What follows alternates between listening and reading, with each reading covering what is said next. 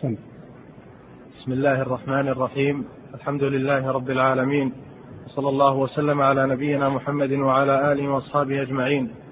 قال شيخ الإسلام ابن تيمية رحمه الله تعالى وكذلك قال أبو المعالي الجويني في كتاب الرسالة النظامية بسم الله الرحمن الرحيم. الحمد لله رب العالمين. صلى الله وسلم على نبينا محمد وعلى آله وأصحابه أجمعين. ما زال الشيخ رحمه الله في سرد النقول عن الأئمة في مسألة الأسماء والصفات. ومن ذلك هذا النقل عن إمام الحرمين. عبد الملك بن عبد الله بن يوسف الجويني. وكان إماما في الفقه على مذهب الشافعي ولكنه في العقيدة على مذهب الأشاعرة.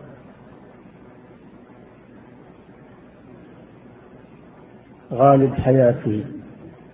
غالب حياته كان على مذهب الأشاعرة يقرره وكان متخصصا في علم الكلام علم المنطق. ثم إنه في آخر حياته تراجع. ويروى عنه أنه عاد إلى مذهب السلف ومات عليه. فنرجو ذلك إن شاء الله. لكن هذا دليل على أن هؤلاء يعترفون في آخر حياتهم بأن ما خالف مذهب السلف أنه خطأ. فيتراجعون يتراجعون عنه.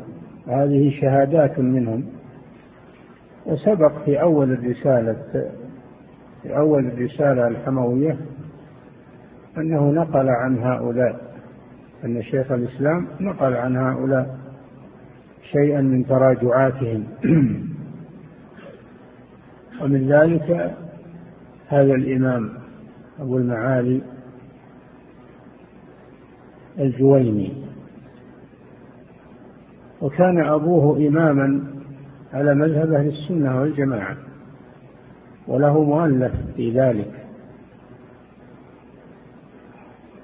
لكن الابن خالف أباه في الأول ثم تراجع كما يروى عنه. ولقب بإمام الحرمين لأنه في آخر حياته انتقل وجاور في مكة وصار يفتي في الحجاز على مذهب الشافعي فسمي بإمام الحرمين.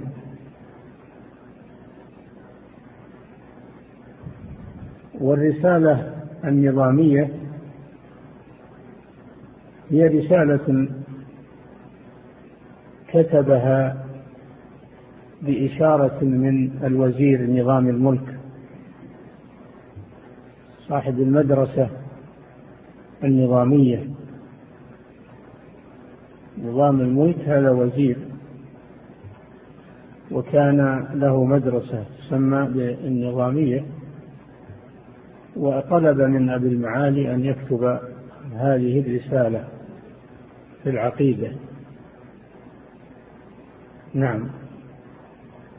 وكذلك قال أبو المعالي الجويني في كتاب الرسالة النظامية اختلفت مسالك العلماء في هذه الظواهر فرأى بعضهم تأويلها.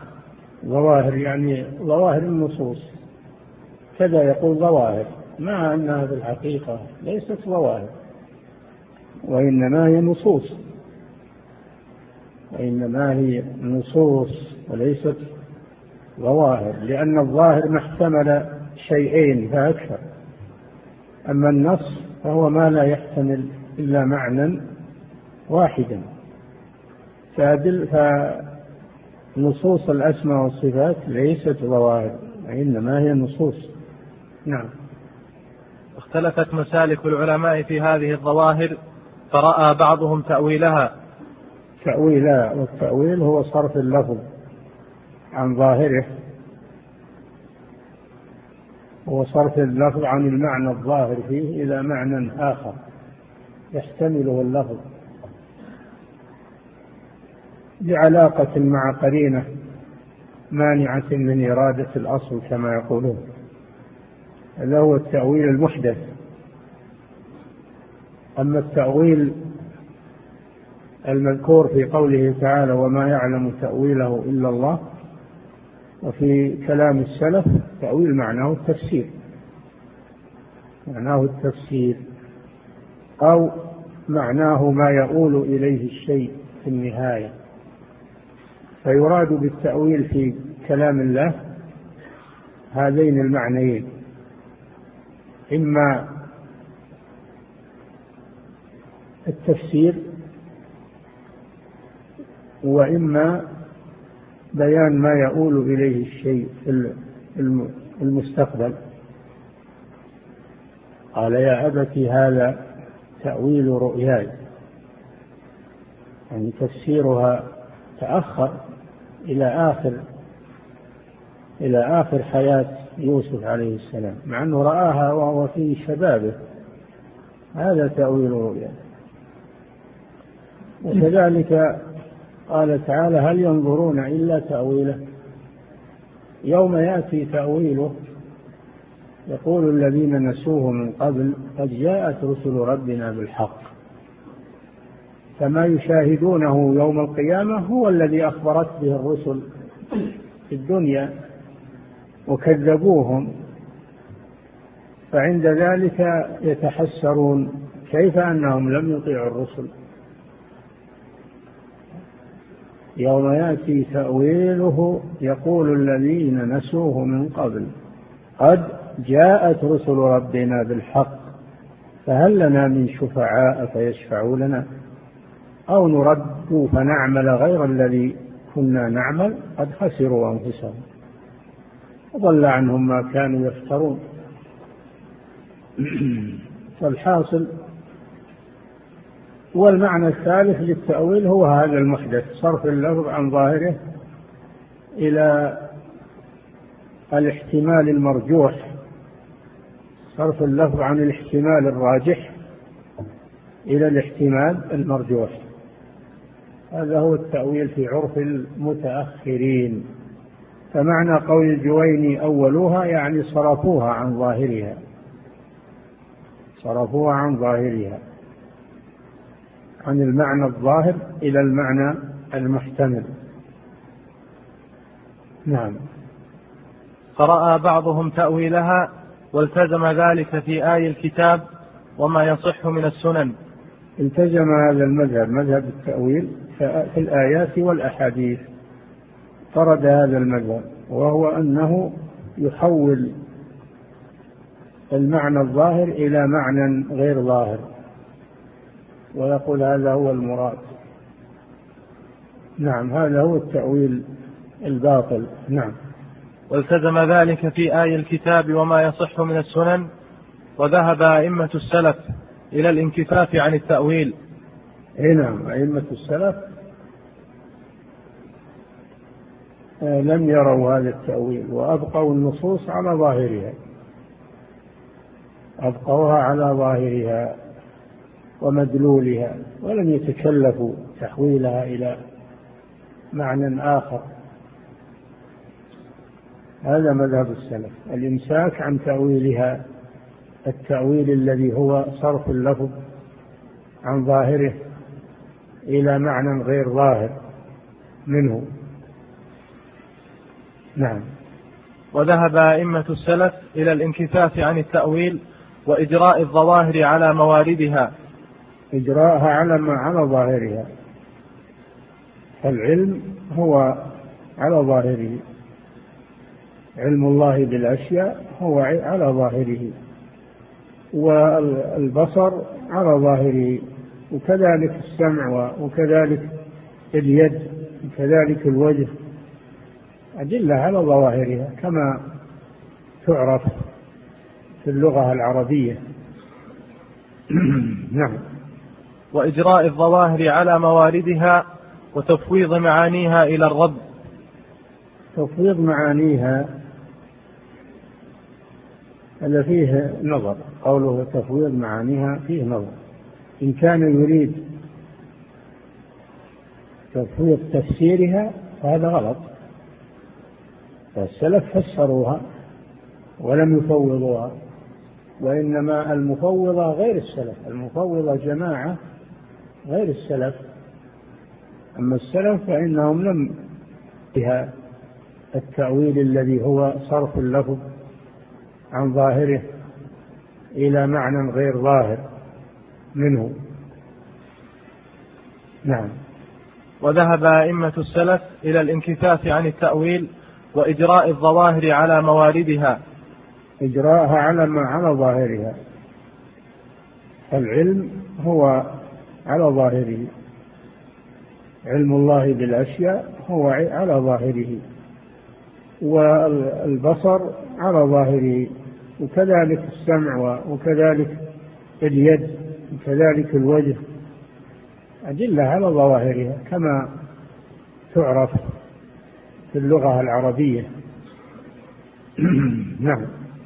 وإجراء الظواهر على موارد وإجراء الظواهر على مواردها وتفويض معانيها إلى الرب. تفويض معانيها هذا فيه نظر. قوله تفويض معانيها فيه نظر. إن كان يريد تفويض تفسيرها فهذا غلط. فالسلف فسروها ولم يفوضوها وإنما المفوضة غير السلف المفوضة جماعة غير السلف. أما السلف فإنهم لم يفوضوها بمعنى أنهم لم يفسروها بل فسروها على ما تدل عليه من غير تحريف من غير تأويل. أما إن كان يريد بالمعنى الكيفية إن كان يريد بالمعاني الكيفيات فنعم هذا صحيح. أن السلف لم يخوضوا في علم الكيفيات وإنما فوضوها إلى الله. أما المعاني فإنهم فسروها وبينوها. ولهذا ما يأتي في عبارات بعض الأئمة كالإمام أحمد أمروها كما جاءت من غير تفسير يريد بذلك التفسير الباطل الذي هو التأويل لأنهم يسمون التأويل تفسيرا يسمون تأويلهم الذي هو صرف اللفظ عن ظاهره يسمونه تفسيرا. فهو يقول من غير تفسير يعني من غير تفسير على مذهب المؤولة نعم. هو يريد من غير تفسير يعني من غير بيان لمعناها الصحيح. نعم. قال والذي نرتضيه رأيا وندين الله به عقدا. اتباع عقيدة عقدا يعني عقيدة. نعم. وندين الله به عقدا اتباع سلف الأمة. إي نعم في أن هذه النصوص على ظاهرها. لا تحرف ولا تؤول ولا يتكلف لها معنى آخر. لا تدل عليه. هذا الذي يرتضيه الجويني رحمه الله. هذا اعتراف منه. بصحة مذهب السلف وبطلان مذهب الخلف. وهو إمام جليل ومرجع في هذا الباب. فهذا حجة عليهم هذا إمام من أئمتهم أنكر عليهم مذهبهم. نعم. قال والذي نرتضيه رأيا وندين الله به عقدا اتباع سلف الأمة والدليل السمعي القاطع في ذلك أن إجماع الأمة حجة متبعة وهو نعم, نعم الدليل القطعي على أن مذهب السلف هو الصحيح وأن مذهب الخلف باطل الإجماع. إجماع السلف ما من السلف الصحابة والتابعين والقرون المفضلة ما منهم أحد. أول نصوص الصفات عن ظاهرها وصرفها عن مدلولها. هذا إجماع منهم والإجماع حجة قاطعة. نعم على من خالفه. نعم. والدليل السمعي القاطع في ذلك أن إجماع الأمة حجة متبعة وهو مستند معظم الشريعة. نعم الأدلة أصول الأدلة هي الكتاب والسنة والإجماع ثم القياس. الكتاب والسنة والإجماع متفق عليهما. أما القياس فهو محل خلاف. الإجماع حجة قاطعة. ومن أدلته قوله صلى الله عليه قول قوله تعالى قوله تعالى ومن يشاقق الرسول من بعد ما تبين له الهدى ويتبع غير سبيل المؤمنين. نوله ما تولى ونصله جهنم وساءت مصيرا. وقوله ويتبع غير سبيل المؤمنين هذا دليل على أن الإجماع حجة. لا يجوز اتباع غيره من الآراء والأفكار والمناهج. بل لا بد من اتباع ما أجمع عليه سلف هذه الأمة. نعم. وقد درج صحب رسول الله صلى الله عليه وسلم على ترك التعرض لمعانيها. هذا تفسيره للإجماع أنه درج أصحاب رسول الله كلهم. ما فيهم صحابي توقف في هذه الآيات أو هذه الأحاديث.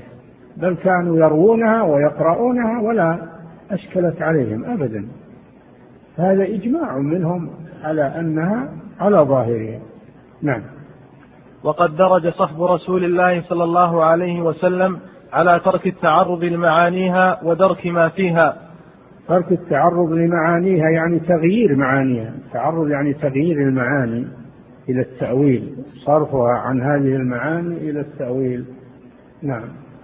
وهم صفوة الإسلام والمستقلون بأعباء الشريعة. هم الصحابة هم صفوة الإسلام. هم خير القرون. بعد رسول الله صلى الله عليه وسلم هم خير القرون. كما قال عليه الصلاة والسلام خيركم قرني ثم الذين يلونهم ثم الذين يلونهم. فهم صفوة القرون قرون هذه الأمة المفضلة. وهم الذين نقلوا لنا هذه الشريعة عن رسول الله صلى الله عليه وسلم. فهم الواسطة بيننا وبين رسول الله صلى الله عليه وسلم. فهم القدوة ولم يرد عن أحد منهم أنه توقف في هذه الآيات والأحاديث وقال تصرف عن ظاهرها. بل إنهم قرأوها ولم يتوقفوا ولم يستشكلوا في مدلولها. نعم. وهم صفوة الإسلام والمستقلون بأعباء الشريعة. نعم الشريعة ما بلغتنا إلا عن طريقهم. من ناحية الرواية ومن ناحية الدراية والتفسير ومن ناحية التبليغ والدعوة والجهاد. فهم الذين قاموا بتبليغ هذه الشريعة إلى من جاء بعدهم. نعم. وهم صفوة الإسلام والمستقلون بأعباء الشريعة وكانوا لا يألون جهدا في ضبط قواعد الملة والتواصي بحفظها. كانوا ناصحين لا يألون جهدا في تبليغ هذه الشريعة على ما جاءت عن رسول الله صلى الله عليه وسلم. إذا كانوا ناصحين ومخلصين ومع هذا بلغوها ولم يتعرضوا لتأويلها دل على أنها على ما هي عليه. نعم. وكانوا لا يألون جهدا في ضبط قواعد الملة والتواصي بحفظها. نعم. وتعليم الناس ما يحتاجون إليه منها. نعم. فلو كان تأويل هذه الظواهر مسوغا أو محتوما لأوشك أن يكون اهتمامهم بها فوق اهتمامهم بفروع الشريعة. نعم لو كانت هذه النصوص ليست على ما دلت عليه وإنما لها مدلول آخر غير ما يظهر من ألفاظها لكانوا أولى الناس ببيان ذلك. فلو تركوه وهو واجب لكانوا قد خانوا الأمة. خانوا الأمة وغشوا وحاشاهم من ذلك رضي الله عنهم فهم الأمناء وهم المعلمون وهم الأئمة ولم يذكر عن واحد منهم أنه استشكل هذه النصوص. أو توقف فيها أو قال ليست على ظاهرها. نعم. فلو كان تأويل هذه الظواهر مسوغا أو محتوما لأوشك أن يكون اهتمامهم بها فوق اهتمامهم بفروع الشريعة. لكان اهتمامهم ببيان أدلة الأسماء والصفات فوق اهتمامهم بمسائل الفقه. الفرعية. لأن هذه عقيدة. هذه عقيدة ولا بد من بيانها.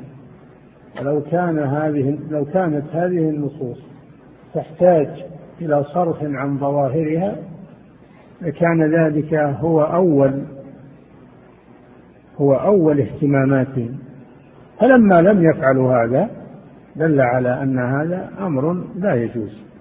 نعم. وإذا انصرم عصرهم وعصر التابعين على الإضراب عن التأويل. إذا كان انقضى عصر الصحابة ولم يحصل تأويل وانقضى أيضا عصر التابعين والتابعي هو من رأى الصحابية هو من رأى الصحابية وأخذ عنه. التابعون هم تلاميذ تلاميذ الصحابة. انقضى أيضا عصر الصحابة التابعين. ولم يحصل شيء من هذا الاستشكال.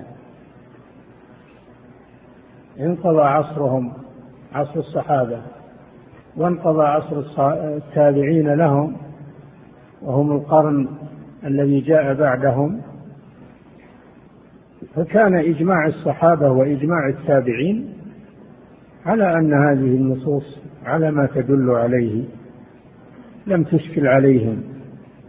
نعم. وإذا انصرم عصرهم وعصر التابعين على الإضراب عن التأويل. الإضراب يعني الامتناع عن التأويل. وإبقاء هذه النصوص على ما تدل عليه. يقرؤونها و ولا يستشكلون في معانيها. ولا يقولون هذا لا يليق بالله. أصرفوها عن ظاهرها. ما قال هذا أحد منهم. نعم. وإذا انصرم عصرهم وعصر التابعين على الإضراب عن التأويل كان ذلك هو الوجه المتبع. نعم. فحق على ذي الدين أن يعتقد تنزيه الله عن صفات المحدثين. نعم كان حقا على ذي الدين من يخاف الله عز وجل ويدين لله بالعبادة. حقا عليه أن يتلقى هذه النصوص على ما جاءت من غير تدخل في معانيها. ولو أنهم سكتوا عنها ولم يبينوها وهي واجب إنها تصرف لكان هذا غشا للأمة وتقصيرا منهم. حاشاهم رحمهم الله. نعم. فحق على ذي الدين أن يعتقد تنزيه الله عن صفات المحدثين. تنزيه الله عن صفات المحدثين. الله جل وعلا يجب أن ينزه. يجب أن ينزه. لكن ينزه عن ماذا؟ ينزه عن النقائص والعيوب وصفات المحدثين يعني صفات الخلق الذين حدثوا بعد أن لم يكونوا شيئا. فالله منزه عن صفات المحدث وهذا رد على الممثلة الذين غلوا في إثبات الأسماء والصفات حتى شبهوها بصفات الخلق. شبهوها بصفات الخلق. الله جل وعلا يقول ليس كمثله شيء. ويقول ولم يكن له كفوا أحد. ويقول هل تعلم له سميا؟ ويقول فلا تجعلوا لله أندادا. ويقول سبحان الله. سبح لله يسبح لله يعني ينزه الله عز وجل. يجب تنزيه الله عما لا يليق به. ولو كانت هذه النصوص مما لا يليق بالله لنزهوه عنها. فهذا رد على المعطلة ورد على الممثلة. فقوله ليس كمثله شيء رد على الممثلة. وقوله وهو السميع البصير رد على المعطلة. على كلا الفريقين. نعم. فحق على ذي الدين أن يعتقد تنزيه الله عن صفات المحدثين ولا يخوض في تأويل المشكلات. نعم. حق عليه أن يتجنب الطرفين طرف التشبيه طرف التأويل. ويلزم الوسط وهو إثباتها على ما يليق بجلال الله. إثباتها رد على المعطلة على ما يليق بجلال الله رد على الممثلة. نعم. ولا يخوض في تأويل المشكلات؟ لا أخواننا نشوف كثير من الحاضرين يشتغل بسنونه بالمساويك يا أخي ما هو هذا من الأدب. استمعوا لا ما في وقت استياك الآن. ثم اللي يستاك تراه تراه أيضا يخرج رائحة من فمه على من بجانبه يؤذيه. السواك عند القيام للصلاة عند الوضوء. هو دائما السواك. نعم. ولا يخوض في تأويل المشكلات ويكل معناه إلى الرب. نعم. يكل معناه يعني يكل كيفيته. كيفية هذه الأدلة. ما هو بيقصد معناه اللي هو التفسير والمعنى الم... الذي تدل عليه. لا يقصد المعنى اللي هو اللي هو محدث الذي قاله المتأخرون. قالوا معناها كذا معنى اليد القدرة ومعنى آه ومعنى ومعنى الرحمة النعمة وهكذا.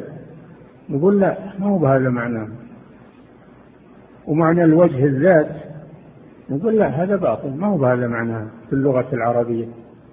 ولا في كلام الله وكلام رسوله ولا في مذهب السلف. ليس هذا هو معناه. نعم. فليجري آية الاستواء والمجيء وقوله لما خلقت بيدي. يجري آية الاستواء آيات الاستواء. الرحمن على العرش استوى على ما هي عليه؟ أن معناها أن الله ارتفع وعلى على العرش سبحانه وتعالى. فوق مخلوقاته. هذا ما يدل عليه ثم استوى على العرش. والمجيء وجاء ربك.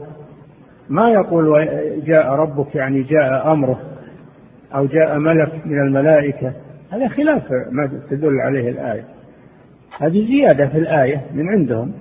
جاء ربك يعني جاء امرك جاء ربك يعني جاء ملك من الملائكة هذه زيادة من عندهم. وقول على الله بغير علم. بل نقول جاء الله مجيئا حقيقيا يليق بجلاله سبحانه وتعالى. ليس كمجيء المخلوق. نعم. وقوله لما خلقت بيدي. لما خلقت بيدي. يقول الله جل وعلا لإبليس لما أبى أن يسجد لآدم ما منعك الا تسجد لما خلقت بيدي؟ الله أمر فاذا فإذا سويته ونفخت فيه من روحي فقعوا له ساجدين. فسجد الملائكة كلهم أجمعون. امتثالا لأمر الله جل وعلا ليس عبادة لآدم وإنما عبادة لله لأن الله أمر بهذا. والعبادة هي فعل المأمور. الله أمر بهذا فهو عبادة لله. فلما امتنع إبليس صار مستكبرا عن عبادة الله عز وجل. فأصابه ما أصابه من العقوبة النكبة العظيمة بسبب امتناعه عن أمر الله. ما منعك؟ ما منعك ألا تسجد؟ هل عندك عجز ما تستطيع؟ ما سمعت الكلام لكن ما منعه إلا الكبر والعياذ بالله. ما منعك ألا تسجد لما خلقت بيدي الشاهد بيدي إثبات اليدين لله عز وجل. نعم هم يقولون المراد باليد القدرة يعني أن الله خلق آدم بقدرته. ما الفرق بين آدم وغيره؟ كل المخلوقات خلقها الله بقدرته. ثم أيضا هل الله ليس هل الله له قدرتان أو قدرة واحدة؟ له قدرة واحدة. نعم. وقوله ويبقى وجه ربك ذو الجلال والإكرام. كل من عليها فان ويبقى وجه ربك. هذا فيه إثبات الوجه لله. ووصفه بالجلال والإكرام. وصف الوجه بالجلال والإكرام. فهو وجه لله عز وجل كما يليق بجلاله ليس كوجه المخلوق. نعم. وقوله تجري بأعيننا. كذلك هذه صفات ذات كلها. تجري بأعيننا فيه إثبات آه، العين لله عز وجل. وجمعها من أجل مطابقة الضمير لأن الضمير على شكل ضمير الجمع نا ضمير الجماعة. فجمع الأعين لتطابق المضاف إليه. وهذا أسلوب عربي معروف. نعم. وما صح من أخبار الرسول صلى الله عليه وسلم كخبر النزول وغيره على ما ذكرنا. كذلك يقول الجويني رحمه الله أن الواجب أن تقر النصوص على ما جاءت ومنها صفات الأفعال. ذكر صفات الذات ثم ذكر صفات الأفعال كالمجيء. والاستواء. ثم ذكر آه، أيضا نعم. كخبر النزول.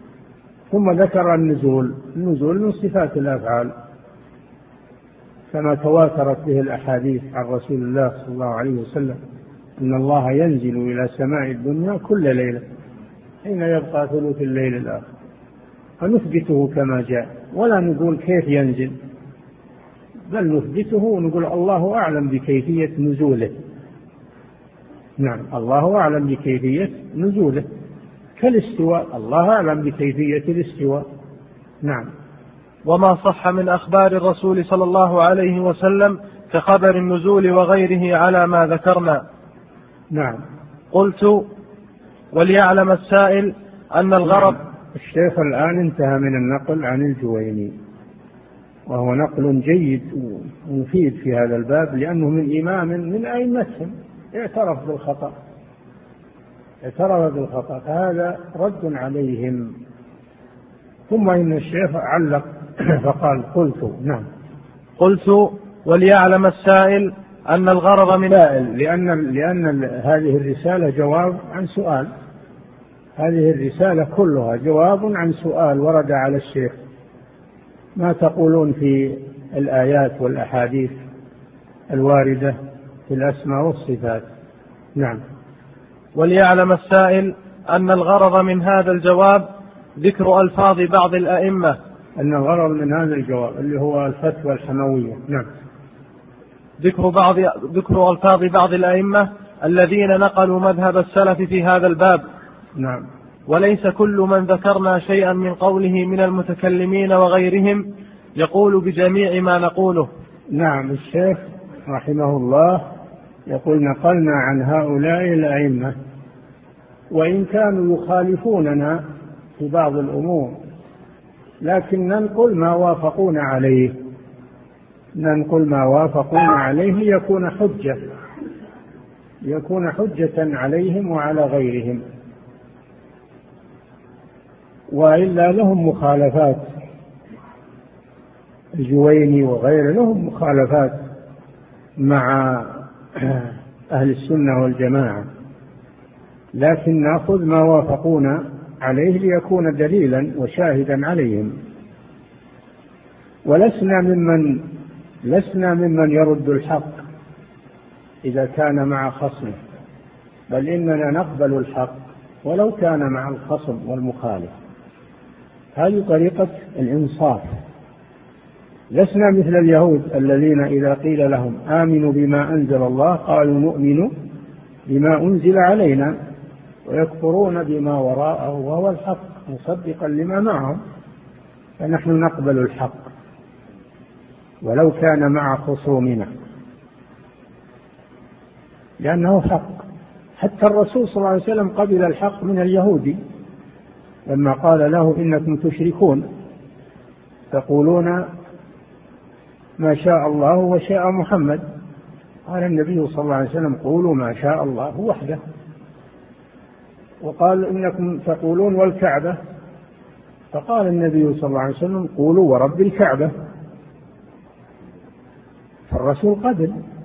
ولما جاءه اليهودي وأخبره أنهم يجدون في التوراة إن الله يطوي السماوات بيمينه ويطوي الكائنات على أصابعه سبحانه وتعالى. ضحك النبي صلى الله عليه وسلم حتى بدت نواجذه سرورا بما قاله هذا الحبر لأنه وافق ما في القرآن. وما قدر الله حق قدره والأرض جميعا قبضته يوم القيامة. والسماوات مطويات بيمينه. فتبسم صلى الله عليه وسلم تصديقا لقول الحبر وسرورا بالحق. فالحق يقبل ممن جاء به. ولسنا إذا قبلنا الحق الذي مع خصمنا نزكي خصمنا مثل ما يفهم بعض الناس. إذا نقل عن أحد من المخالفين شيئا من الحق يقولون هذا تزكية له. نقول لا مو تزكية نحن نأخذ الحق ممن جاء به. ولو كنا لا نزكي من قال به. الرسول ما زكى اليهودي لما قبل لما قبل ما هو معنى هذا التزكية لليهودي. إنما هو قبول للحق وإنصاف من الحق. ومن آفات المختلفين أن كل واحد يجحد مع ما يجحد ما مع خصمه من الحق. وهذا ليس بالإنصاف. المختلفون كل يقبل الحق الذي مع خصمه ويرد ما عنده من المخالفة. هذا هو الإنصاف وهو طريقة الجدل الصحيح. نعم. وليس كل من ذكرنا شيئا من قوله من المتكلمين وغيرهم يقول بجميع ما نقوله في هذا وغيره. اي نعم. يقول نحن ننقل عنهم وإن كانوا لا يوافقوننا نحن ما نترك الحق لأنهم لا يوافقوننا في بعض المسائل بل نقبل الحق وهذا هو الإنصاف والعدل. نعم. ولكن الحق يقبل من كل من تكلم به. هذا هو نعم. الحق يقبل من كل من تكلم به حتى ولو كان من الخصوم والمخالفين. لأن هدفنا هو الحق ما هو بهدفنا الانتصار للنفس. ما هو بهدفنا الانتصار للنفس تغلب على الخصوم. هدفنا هو الحق. فنقبل الحق ممن جاء به. نعم. وهذه قاعدة عظيمة. لأن بعض المختلفين يرفض ما مع خصمه من الحق. وبعضهم يقول هذه تزكية للمخالف. أنا ما أنزل عنه لئلا يقال أنه زكاه. لا ما هو بهذه تزكية هذه قبول للحق. نعم. كان معاذ بن جبل رضي الله تعالى عنه يقول في كلامه المشهور عنه الذي رواه أبو داود في سننه اقبلوا الحق من كل من جاء به وإن كان كافرا. هذا معاذ بن جبل الصحابي الجليل العالم الذي امتاز على الصحابة بغزارة العلم. وقوة الفهم عن رسول الله صلى الله عليه وسلم. يقول اقبلوا الحق ممن جاء به ولو كان كافرا ولو كان كافرا. فكيف إذا كان من المسلمين إلا إن عنده شيء من المخالفات فهو أولى أن يقبل ما معه من الحق؟ نعم. اقبلوا الحق من كل من جاء به. وإن كان كافرا. ها هو الرسول صلى الله عليه وسلم قبل الحق من اليهودي وهو كافر. نعم. أو قال فاجرا. أو قال فاجرا وهو العاصي من المسلمين. فنحن نقبل الحق من الكافر ومن الفاجر ومن الفاسق ومن المخالف. والحق ضالة المؤمن أين وجده أخذه؟ نعم. واحذروا زيغة الحكيم. قالوا كيف نعلم أن الكافر يقول الحق؟ قال إن على الحق نورا أو كلاما هذا معناه. إن على الحق نورا. كيف نعرف أن الكافر يقول الحق وهو كافر؟ إذا وافق كلامه إذا وافق القرآن أو وافق السنة فنحن نقبله. اليهودي لما آه، ذكر قبض السماوات والأرض بيدي الرحمن وافق الآية. وما قدر الله حق قدره والأرض جميعا قبضته يوم القيامة والسماوات مطويات بيمينه. سبحانه وتعالى عما يشركون. فإذا وافق ما في القرآن أو وافق ما في السنة أو وافق الإجماع قبلناه دون نظر إلى قائله هل هو فاسق هل هو كافر؟ هدفنا الحق. نعم. فأما تقرير ذلك بالدليل وإماطة ما يعرض من الشبه وتحقيق الأمر على وجه يخلص إلى القلب فأما؟ فأما تقرير ذلك بالدليل نعم. وإماطة ما يعرض من الشبه وتحقيق الأمر على وجه يخلص إلى القلب ما يبرد به من اليقين. لا زال الكلام للشيخ رحمه الله. يقول نحن ذكرنا هذه النماذج لأجل بيان أن الحق يقبل وأن من هؤلاء المخالفين من أجرى الله الحق على لسانه. وإن كان بسط هذا يحتاج إلى مجلدات ولا يتسع جواب الرسالة أو جواب السؤال لا يحتاج جو لا يتسع جواب السؤال إلى الاستطراد. فنحن نذكر ما تدعو الحاجة إليه وبسط هذا له مكان آخر. نعم. فأما تقرير ذلك بالدليل وإماطة ما يعرض من الشبه وتحقيق الأمر على وجه يخلص إلى القلب ما يبرد به من اليقين ويقف على مواقف آراء العباد في هذه المهامه فما تتسع له هذه الفتوى. الفتوى الحموية نعم. وقد كتبت شيئا من ذلك قبل هذا وخاطبت ببعض ذلك بعض من يجالسنا. نعم الشيخ كتب في بيان الحق في أمور الأسماء والصفات وتكلم في دروسه ومع جلسائه بذلك. نعم ما هو هذا موجود في في مجموع الفتاوى. الكبير موجود هذا في قسم العقيدة وموجود في رده على الخصوم في كتب مستقلة مثل نقض التأسيس الرد على الرازي الذي آه، سيطبع يمكن الآن في أكثر من عشرة مجلدات نقض التأسيس والرد على أو أو نقض تلبيس الجهمية وهو رد على فخر الرازي نعم. في كتابه تأسيس التقديس. الرازي له كتاب اسمه تأسيس التقديس. فيه ضلالات وطوام والعياذ بالله.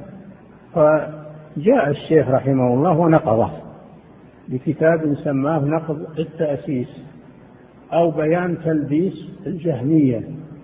لأن هذا هو مذهب الجهمية. نعم. وخاطبت ببعض ذلك بعض من يجالسنا وربما كذلك درء تعارض العقل والنقل وهو مطبوع في أكثر من عشرة مجلدات. درء تعارض العقل والنقل. نعم. وربما أكتب إن شاء الله في ذلك ما يحصل المقصود به. كتب وفاد رحمه الله. نعم. وجماع الأمر في ذلك أن الكتاب والسنة يحصل منهما كمال الهدى والنور لمن تدبر كتاب الله وسنة نبيه. نعم لسنا بحاجة إلى أقوال الناس يكفينا الكتاب والسنة لكن يوجد ناس يتعلقون بأقوال العلماء وأقوال الأئمة يتعلقون به فنحن نبين لهم أن هؤلاء الذين تقتدون بهم يخالفونكم. يخالفونكم فيما تقولون. فلماذا تأخذون أقوالهم في جانب وتتركون الجانب الآخر الذي لا يوافق أهواءكم؟ نعم. وجماع الأمر في ذلك أن الكتاب والسنة يحصل منهما كمال الهدى والنور. لمن؟ نعم. لمن تدبر كتاب الله وسنة نبيه. لمن تدبر وهذا ما يحصل إلا للعالم الفقيه. أما أنه يجي واحد بدائي أو متعالم ويقول أنا بتدبر القرآن وبفسر القرآن من عندي ولا بحاجة إلى تفسير العلماء وتفسير السلف. هم رجال ونحن رجال. فهذا ضلال والعياذ بالله. وهذا تخطى للأمة ولعلماء الأمة ومخالفة لإجماع الأمة. يجي واحد يقول أنا باخذ من القرآن والسنة رأسا. ولا علي من كلام فلان وكلام علان. وهو ما عنده من العلم ولا ما يزن خرده غاية ما هو أنه يتهجى تهجى الحروف. هي مصيبة ذي ابتلينا بها الآن. نعم. لمن تدبر كتاب الله وسنة نبيه وقصد اتباع الحق وأعرض عن تحريف الكلم عن مواضعه والإلحاد في أسماء الله وآياته أي من من توفرت فيه هذه الشروط يكفيه الكتاب والسنة لكن فيه شبهات وفيه اعتراضات وفيه مذاهب وفيه لا بد من أن الإنسان أنه يحذر منها يحذر منها فيأخذ منها ما وافق الحق ويترك منها ما خالف الحق. نعم. ولا يحسب الحاسب أن شيئا من ذلك يناقض بعضه بعضا البتة. نعم. مثل أن يقول القائل نقف عند هذا. هذه مسألة مهمة اللي وصلنا إليها. مسألة المعية لأن حصل فيها لخبطة عند هؤلاء. نعم.